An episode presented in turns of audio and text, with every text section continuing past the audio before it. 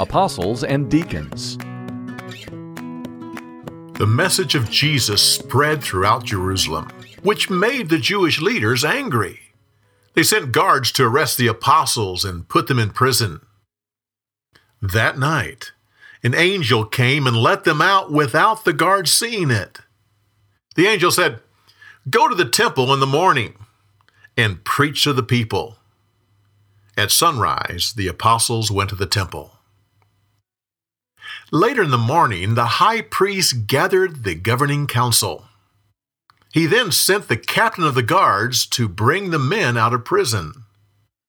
But when he got there, the prison cell was empty.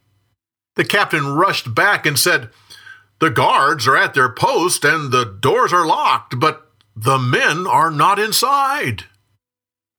At that moment, someone ran in and said, the men you put in prison, uh, they're now teaching in the temple. The captain of the guards took his men and went to the temple where they found the apostles teaching the people. He then realized he couldn't use force against them. His men were afraid of the people. Still, the apostles went with them willingly. Once they got there, the high priest said, We told you not to teach in the name of Jesus. Yet you've filled Jerusalem with your doctrine. You're even saying that we're guilty of killing Jesus. Peter spoke up. We must obey God rather than men. You killed Jesus by putting him on a cross, but God raised him from the dead. Now he sits at God's right hand and gives repentance and forgiveness of sins. This made the religious leaders angry, so they sent the apostles out of the room and then talked about killing them. A respected member of the council spoke up.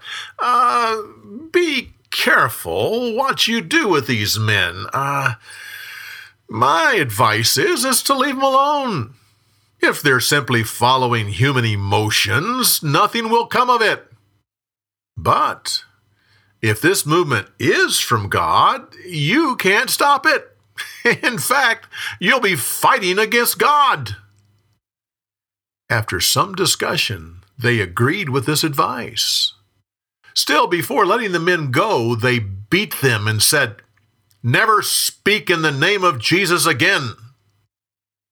The apostles left the council rejoicing. They said, God has allowed us to suffer for the name of Jesus. They continued to preach Christ, and the number of believers grew even larger. A problem developed at this time. The church made provisions for the widows among them. Some of the widows were from Israel, and some were from Jewish communities in other countries. The ones from Israel received better care than the others. The apostle said, we must focus on preaching the Word of God and prayer. Still, this need must be met. They told the congregation to select seven men who would oversee this responsibility. They said, Whoever you choose must be highly respected and filled with the Holy Spirit. They must be known for their wisdom. Everyone liked this idea, so they selected seven men who were qualified. The group included Stephen and Philip. The apostles prayed for these men and gave them the responsibilities of this need.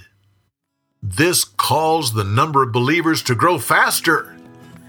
Even a large number of Jewish priests put their faith in Christ. For more, go to BibleTelling.org.